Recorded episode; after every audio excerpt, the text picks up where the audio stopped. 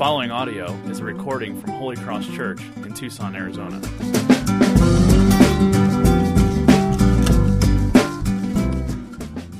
Well, uh, good morning and good to see everybody, and welcome back. If you're new with us, welcome to Holy Cross. It's it's just really great to see you. And my name's Pete, and I'm a pastor here, and just wanted to welcome you.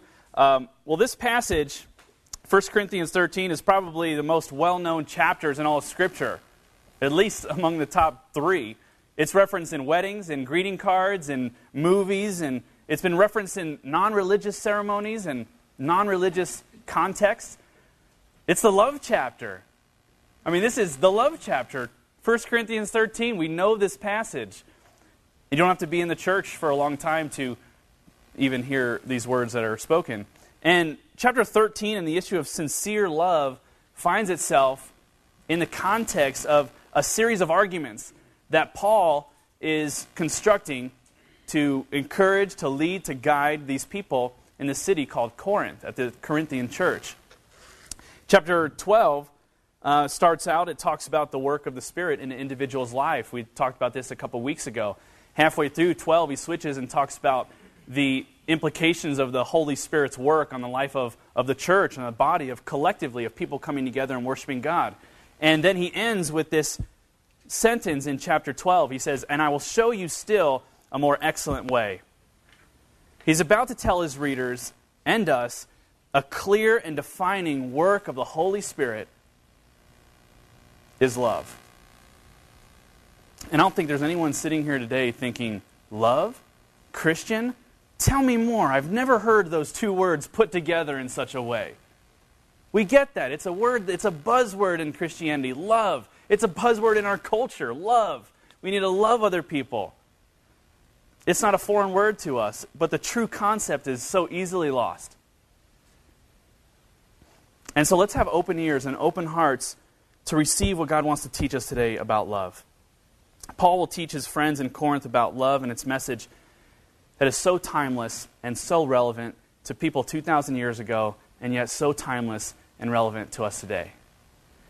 And the first verses are going to, first three verses are going to teach us about the necessity of love. We see in this passage there are three basic structures. He constructs this argument very well, and there's three basic things he wants to tell them. The first is the necessity of love.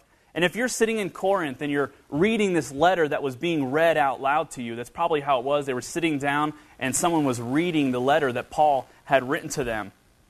And you're about to, you're, you're dozing off. It's, you're late in the day. I mean, he's gone through you know, so many different things, and so you're just you're feeling weighed down, you're feeling burdened, and you're starting to get sleepy. And the reader gets to 1 Corinthians chapter 13, you're going to wake up. Your eyes are going to open. You're going to pay attention. And I want you to think of it this way. Paul uses an analogy of a noisy gong or a clanging cymbal in that first verse. And he, better than most people, was so familiar with the Jewish cult the Jewish ritual, the secular cult in the time of Corinth. He was familiar with the kinds of instruments that would be used in these cults. So you could be walking down the street, and Corinth was a city where it was lined with different temples, dif- different um, idol places of worship, uh, different cults, and you would be hearing them sing, and you'd hear them use different instruments to worship their God. And the gong and a cymbal were instruments that you could hear as you walked down the streets as people were worshiping and chanting. They were distinct sounds and easily identifiable to belong to the cult, the secular, the pagan. And without love, Paul is saying, without love, you are no different than any of those people. Without love, there is no distinguishing feature about you that would separate you from, from someone down the street, from someone in a cult, someone who's worshiping a mute and idol God. Do you remember that movie, The Sandlot? Many of you, I'm sure, do. I see some smiles, and so you like it. It's one of those great feel good movies for, for any young boy or even young girl as they're watching that. And it's a story of these teenage or you know, adolescent boys in the summer. They play baseball. And there's this scene particular where they're out there playing and practicing together. They're playing on the, on the sand lot. It's not an admirable field, it's a baseball field that is, has very dried out and dusty ground. The grass is really spotty. It's right in front of like a, a, a junkyard with this really dangerous dog. They don't have uniforms, they don't have a team name. They're just a bunch of boys going out and playing every day in the summer. And in the middle of their play, you remember this scene where there's this team, this other team from the other side of town who rides up on their really nice, shiny bicycles. And you know right away that th- these kids are different. These boys are different. They're the, they're the preppies, they're the snobs. I mean, their, their hair is perfect, their clothes are perfect, they have a beautiful, pristine field that they play on. They're the rich kids. They have uniforms, they have a name, and they're casting insults back and forth at one another. The team leaders on each team are, are insulting one another, but nothing is really landing. And then the ringleader from the Sandlot gang, do you remember what he says? And this is a stopper. He says, You play ball like a girl. the insults stop. You know, he, he got his attention, he woke him up. For a 13 year old boy, I mean, for some of you, that might be a compliment. Like, that's an upgrade for me to play ball like a girl. But for these boys, where baseball was their life, where it was their living and breathing, and the, and the worst thing that you could tell a 13 year old boy who loved baseball was you play ball like a girl. What's the worst thing that you can say to a follower of Jesus whose identity is in Christ, whose loyalty is in Christ, who, whose love is for Christ? What's the worst thing you could tell them? Maybe something like this. You know, looking at you, I would have never guessed in a million years that you follow Jesus, that you know Jesus. Looking at your love and how you love other people, I would have never guessed. Oh, man. I mean, that, that's, a, that's a conversation stopper. Paul is saying that to them. When I see you love one another, you're like a, a, a noisy gong and a clanging cymbal. You're not distinguished from anybody else around the street corner that's worshiping other gods and a part of other religions. I would have never guessed that you belong to Christ. What is the most important thing that you need to do this week? Think about it. What's the most important thing on your list of things to do? You may be thinking, oh, I see where he's going with this. He wants me to think about my responsibilities, and he's going to tell me, no, the most important thing for you to do is to love. I'm not going there. The most important thing for you to do this week is to breathe. To breathe. Because think about it if you're not breathing, then everything else on your list is useless. If you don't breathe, then even the things you should do, you're not going to be able to do because you're not breathing. Without breathing, it doesn't matter what's important. It doesn't matter what is right. All those things on your list are nothing. And Paul uses these exaggerated circumstances to drive home that point. To that how necessary is love in the life of a Christian. He talks he says if you talk like an angel, if you have this speech and tongue that is so eloquent that reveals so many wonderful things that you don't even you don't stutter, you don't skip a beat. You're so it's like velvet pouring out of your mouth of God's truth. Even if you speak like an angel, it is worthless without love. He says if you understand all mysteries. Now it's it's like a person that if I ask you any single question about any topic, you would know the answer, and you would know it so well about anything. There is nothing that you don't know. Paul's saying, even if you met a person like that, that had not love, it is worthless. If you can move mountains with your faith, if you can tell, your faith is so strong that you could tell a mountain, go jump in the ocean, that's pretty amazing. But if you have not love, it is nothing. Paul, how important is love in the life of a Christian? It is like breathing. That's what he would say. It is like breathing. Now, there is little, if any, division on that topic. I mean, uh, what we just said. You ask anybody, they don't even have to be a Christian. You can ask anybody and say, Is love important? They would say, Absolutely. It is necessary. It is critical to the life of a person. Love is so important. every you can you can look at so many different religions and there's this shared sentiment or belief that love is important. To love others is necessary for us.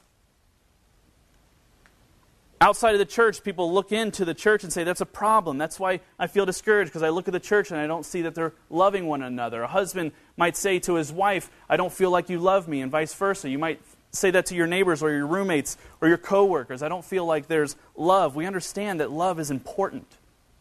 And the tension in our life doesn't arise when, about, uh, among the issue of is love important or is it not important. But the tension begins when we start to ask the question okay, what does love look like then? What is love? What is not love? How does it function? What's a, what's a portrait of love look like? And how do I love? You see, that question will start wars. That question will divide friends and families and churches on how people answer that question. Not the question of, is love important? Yes, it is.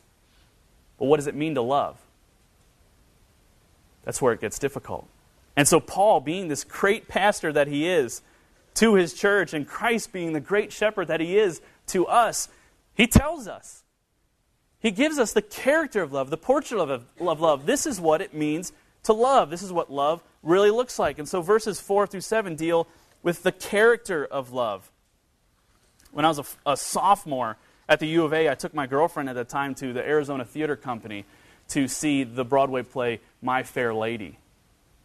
All right? See, if you missed the Sandlot analogy, then I'm going to try to fi- fix it with the My Fair Lady analogy. Now, Eliza was a girl who's taken in by a professor, right?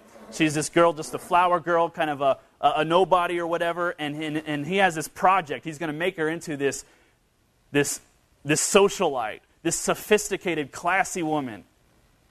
And Freddie is this romantic, really. Freddie is this boy who's enamored with her. He, he loves her. He, he writes to her two or three times a day, love letters. He walks on her street and he feels so blessed and just to be on the street where, where she lives. It's a song in the, in the play. And he's just so, he's so filled with romance. The thought of her makes him feel warm he writes to her and tells her how much he loves her. But he's always afraid. You know, even the, even the doorkeeper comes out as she sees him walking on the street and says, Do you want to come in and say hello? He's like, Oh, no, no, I couldn't possibly do that. I just rather just, I just rather feel good just being on the street where she lives.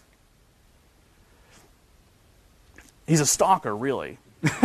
that's, that's who Freddie is. He's a stalker. He's overpowered with emotion just by the thought of being in the same city as her and staring at her house. He, he loves her. He tells her he loves her numerous times a day. But one day he does catch her walking out of the doorway to the front of the, her building. And he has the courage to tell her how he feels. And he starts to sing. He begins to sing about his undying love, and she interrupts him mid sentence. And she says, Words, words, words. I'm sick of your words. If you're in love, Show me. If you're on fire, show me. Don't talk about love, show me. Don't explain to me about your arms have longed for mine. Show me. And it was right then and there that I knew that my relationship with that girl was over. it was, was not going to last. And in fact, it did not. It was over like a week later. But I did start dating her roommate and married her, so that worked out. because I knew no one, and it wasn't her, it was me. It's not you, it's me. No one ever taught me about this. No one ever taught me that love is not just this feeling inside of you, that love is not just this emotion, that is not just this, this romance, that it's not these tingles and these warm feelings, that it was more than a want or an impulse or a lust. It was, it was more than even a, a comfort of companionship that love was so much more than that. And I knew that I didn't know, and I thought, she's going to find me out. I cannot deliver on this. What a horrible play to take a girlfriend to when you don't know how to love. If you were to ask somebody, I've asked this to many people, it's, you know, I've done a lot of premarital counseling, I've done weddings, and it's, it's such a joy for me. I've, I've met with a lot of people, and I've asked, why do you love her? Why do you love this person? They say things like, well, and you've, you've seen this. You've seen it on TV. You've seen it in songs. You've, you've seen people give answers like this I just couldn't imagine my life without her. You know, that's not love, that's loneliness. You're not in love, you're afraid of being alone. You're, you're, you're afraid of being alone, and you're also smart, and so you realize you can't get anybody better, and she's the only one that will tolerate you. You can be still in love and, and, and not want to be without that person. I'm not saying that, but that is not the essence of love, of just wanting that person in your life. Love is primarily an action. DC Talk told me that in the 90s. love is a verb. Words come easy but don't mean much. You could finish the rest if you want. Put soap on a rope, but it ain't worth hoping. No, okay. Coping. Someone else knows the words. Okay. Love is patient and kind. It's actively kind. It does not envy. Real love arises out of, right it rises above petty things. It rises above petty things and is generous. It is not superficial in the way that it treats others. Sometimes the greatest advice that you can give somebody if they're struggling with loving their, their spouse or their friend is to consider the most elementary of all Christian virtues kindness. Love is kind. Just be kind. Think about what you're doing and ask yourself, is this kind? You can teach a child that. Be kind. Be patient. Love does not envy, he says. It's not motivated by rivalry. It's not motivated by the things that you do not have that you want. Love does not boast. It's not self centered. Love is not arrogant. It's not puffed up and self righteous. It's not selfish. It's not thinking of one's own needs only. Love is not rude, Paul says. Literally, this word, I love it. It says literally, love is not socially disgraceful in the presence of others. Love does not embarrass your friends. Love thinks about your actions and how will this affect the people around me? That's what love looks like. It considers how your actions will affect other people. Love is, does not insist on its own way. It's not self seeking. It's willing to give up its rights and privileges for another person. Love is not irritable. It's not hot tempered. It's it can control his or her emotions. If you blow your top easily, even if you're right, you're not loving. If you go off the cuff and, and explode, you are not loving. Love is not resentful. To resent someone is to keep a list in your heart of the wrongdoings for the purpose of bringing that up in the future or directing your future actions towards that person. Love does not rejoice in wrongdoing, I was asked by someone generally, genuinely, they said, if you disagreed with someone, you would never tell them that, right? Because you're a pastor. I said, of course I would.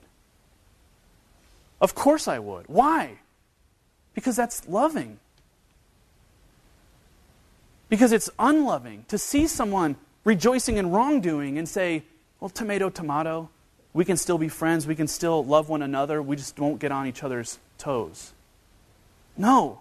Love does not rejoice in wrongdoing. Love rejoices with the truth, Paul says. It celebrates when righteousness is pursued, when obedience is embraced. Then he says, Love bears all things, believes all things, hopes all things, endures all things. Love never ceases to have this rock solid faith and hope that God can do anything anything. To love someone is to say, We will never give up, no matter how messy it is. Man, doesn't this description and character and portrait of love make it seem so shallow for how love is depicted today? Barely even scratch the surface for how love is depicted today for what it really is. We see that it's, it's a feeling that comes and goes. It's, it's not hurting someone else's feelings. That's love. It's someone saying, Well, I fell out of love. Love is not a hammock that you can fall out of. Love is something that we choose to do. Love is a covenant of commitment.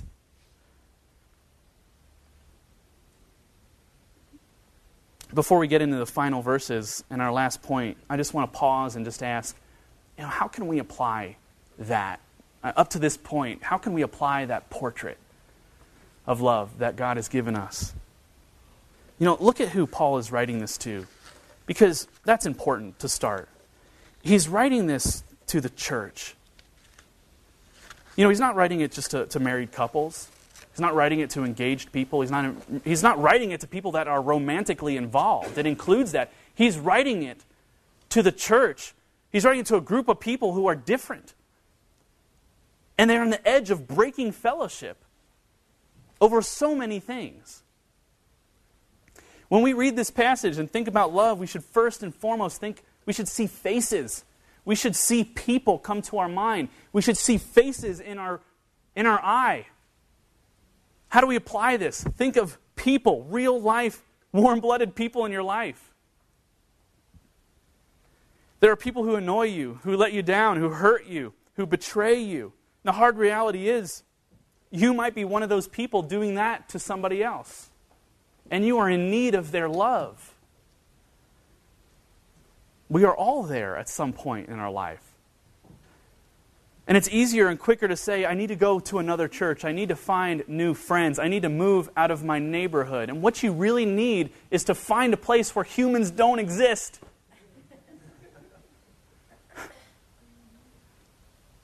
what the church needs are people that are devoted and committed to learning to love well.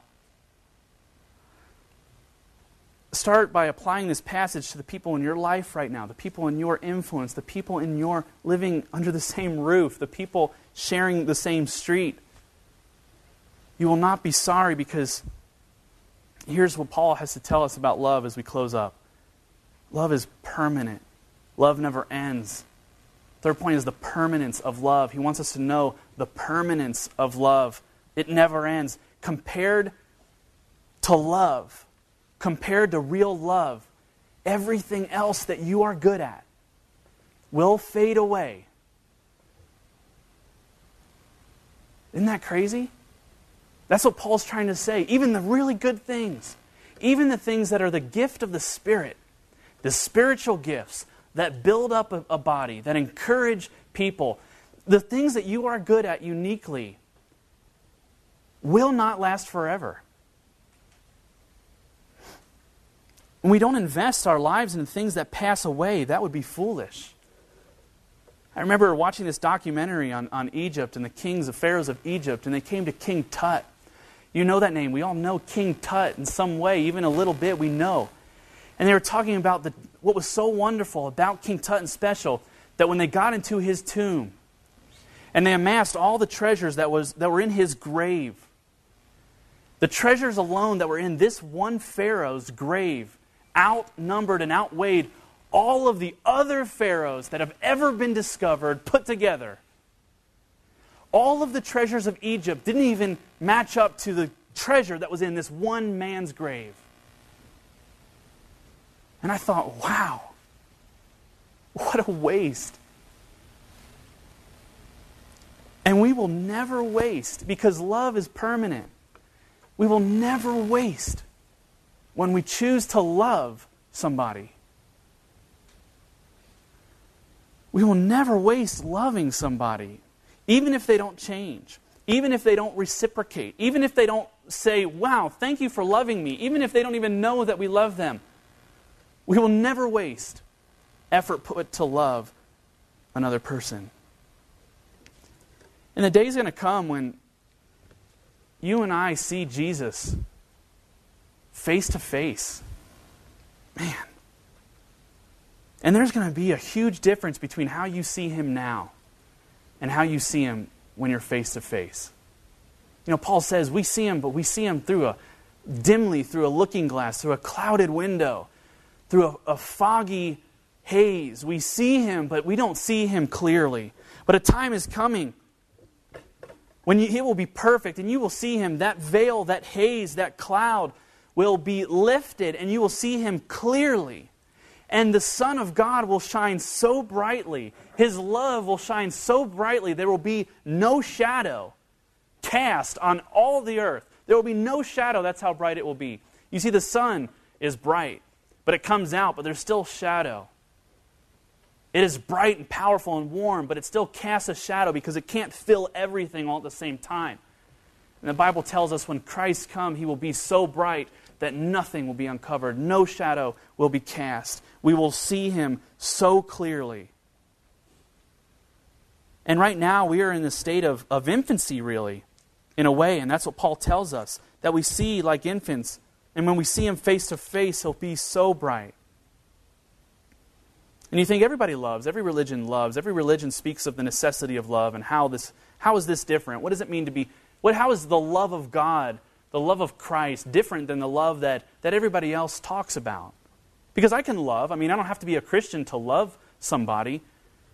Have you ever taken a flashlight outside in the broad daylight when the sun is is straight up in the sky and there's not a cloud in the sky, and you take a flashlight on and you turn it on and you try to see if it's on or not? and you put your hand and you can't really tell.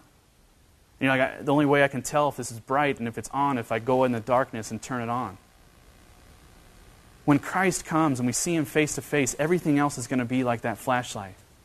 That it's casting a light of some sort, but in the light of Christ, it is so dim. It is so useless. It, does, it is of no value.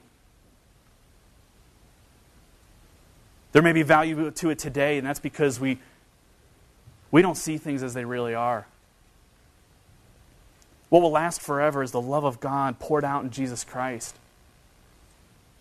We should read this chapter and all of all the other chapters of Scripture as seeing this, seeing a story that is seeing the Bible is not just this story about us, and it's not a story just about man. It is a story about the love of God poured out in Jesus Christ. It is about the permanence of love. It is about this deep love that we have only barely scratched the surface of knowing. A Christian should read this and see Hasn't God been patient with me? Look at all that I've done and He hasn't punished me for. Hasn't God been kind to me? Hasn't God forgiven me? Hasn't God laid down His rights for us and not claimed them as His own and said, hey, I'm right, you're wrong, live with it? Hasn't He laid down His life for us? Hasn't God thrown out the record books of all that we've done wrong?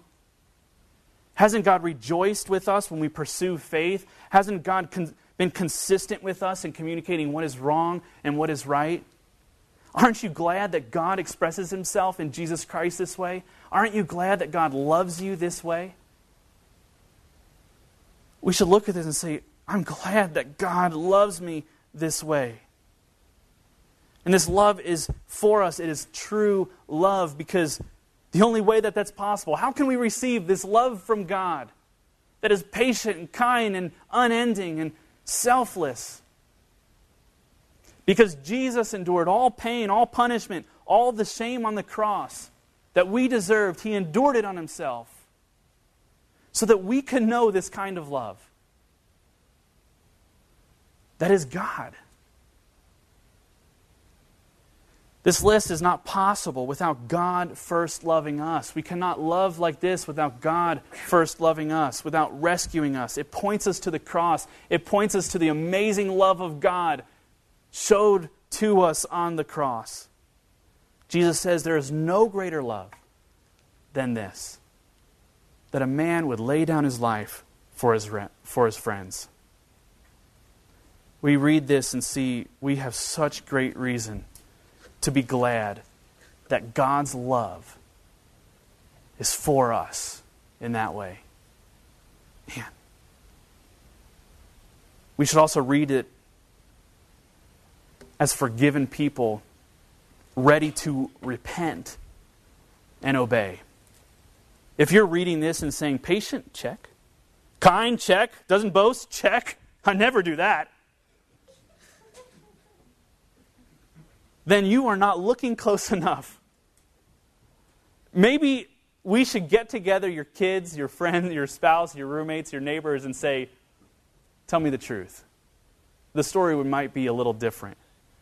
And an exercise that I've heard others say is that, you know, when you see the word love, substitute it for your name. Pete is patient. Pete is kind. Pete does not envy. That exercise doesn't make me feel better about myself. It makes me feel worse. That's not a good exercise at all. I see more reasons in my life of why I need a Savior when I do that.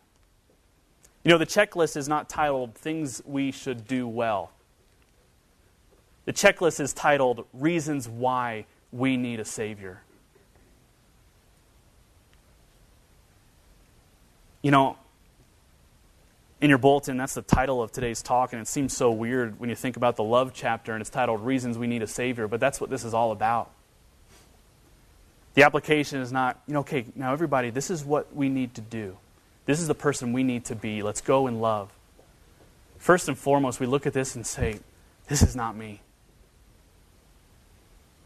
I need Jesus because this is not me. I need Him to love me, to be patient with me, to be kind to me because this is not me. And when we know that we're loved not by our works, when we know that we're loved by the loving grace of Jesus Christ alone, you know what? We can confront these issues. We can confront these things with not with shame, but with courage to work hard at it. Because of God's love for us, we can say, That is not me. God, help me to be a loving person like that.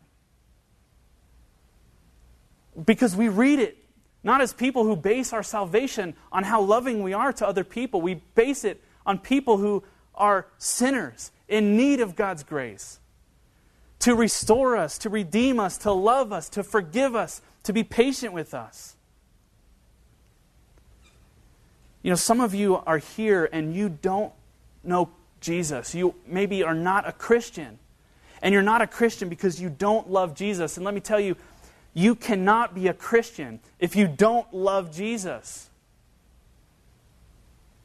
And you should see how God has, his, has displayed his love for you. I want you to leave here to, knowing that this is how God has displayed his love for you. This is a portrait of his love. He made you, he knows you, he calls you by name. He's been patient with you, he's given himself for you, he has a plan for you. See your need for a Savior who does not keep a record of your wrongs, but is forgiving and loving and kind. You'll never see a love like this. I became a Christian when I realized that the love of God was so different than any love I had ever seen before. That a girl had ever given me, that a parent had ever given me, that a friend had ever given me. When I saw a little less dim of the love of God as it really was, I knew it was like no love I'd ever seen. And I'm here to tell you, you will never see a love like the love of God. An ounce of God's perfect love is greater than any love you have ever seen. Even in the people who love you really, really well. No one loves you like Jesus. Do you remember those faces I wanted you to think about? Those faces, those people in your life?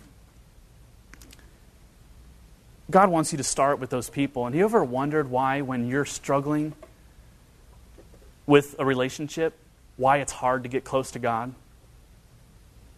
And you ever wondered why, when you were really kind of far off from God, it was really hard to love other people?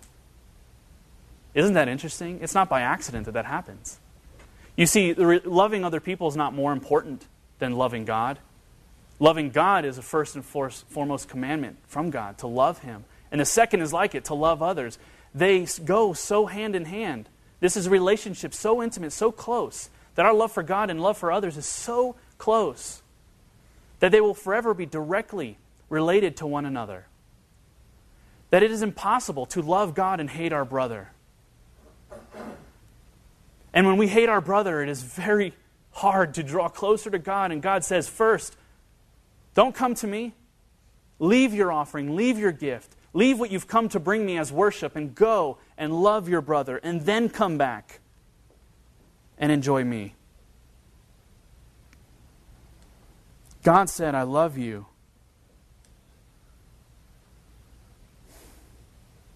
And I know that you're not like me. But I want you to be.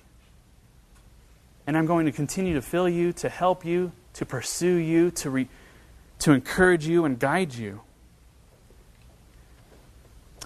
And if you think of those people, and you might need to go to somebody and you might need to say something similar. And it, has, it can be simple, but it needs to be heartfelt. And you can go to this person and say, I do love you. But I know that I don't love you like Jesus. But I want to. And I'm sorry. Isn't that great? Doesn't it feel great to be in that? To not have this shame, but to have this courage? To recognize that, that, we, can, that we do love people in our life, and yet we don't love them as well as we should? And to recognize that it's, that it's okay to fail in that way? To be honest, to say, I'm not like this, but I want to be. I need God's help. I need your help. I need, I need to be diligent in this. To not feel the shame and the guilt and say, oh, it's a lost cause. I, I can never be like Jesus. I'm just going to be like the best I can, the best version of myself. God wants so much more from you and from me. And when we do that, when we look in our heart and see our need for God's love, our need for repentance, our need for His help, and our love for others, we begin to see the love of Jesus a little less dim every time, a little bit more clearer. And that's what we, that's what we want to do. Why are we here? Why are we here as a church? Why do we come and sing? It's because we want to see Jesus a little bit more clearer, a little bit less dim in our life. And that's good, and that's what God has for us. So we repent. We ask for forgiveness. We pray for guidance and comfort. And we go out and we love people with the love of Christ. Let's pray.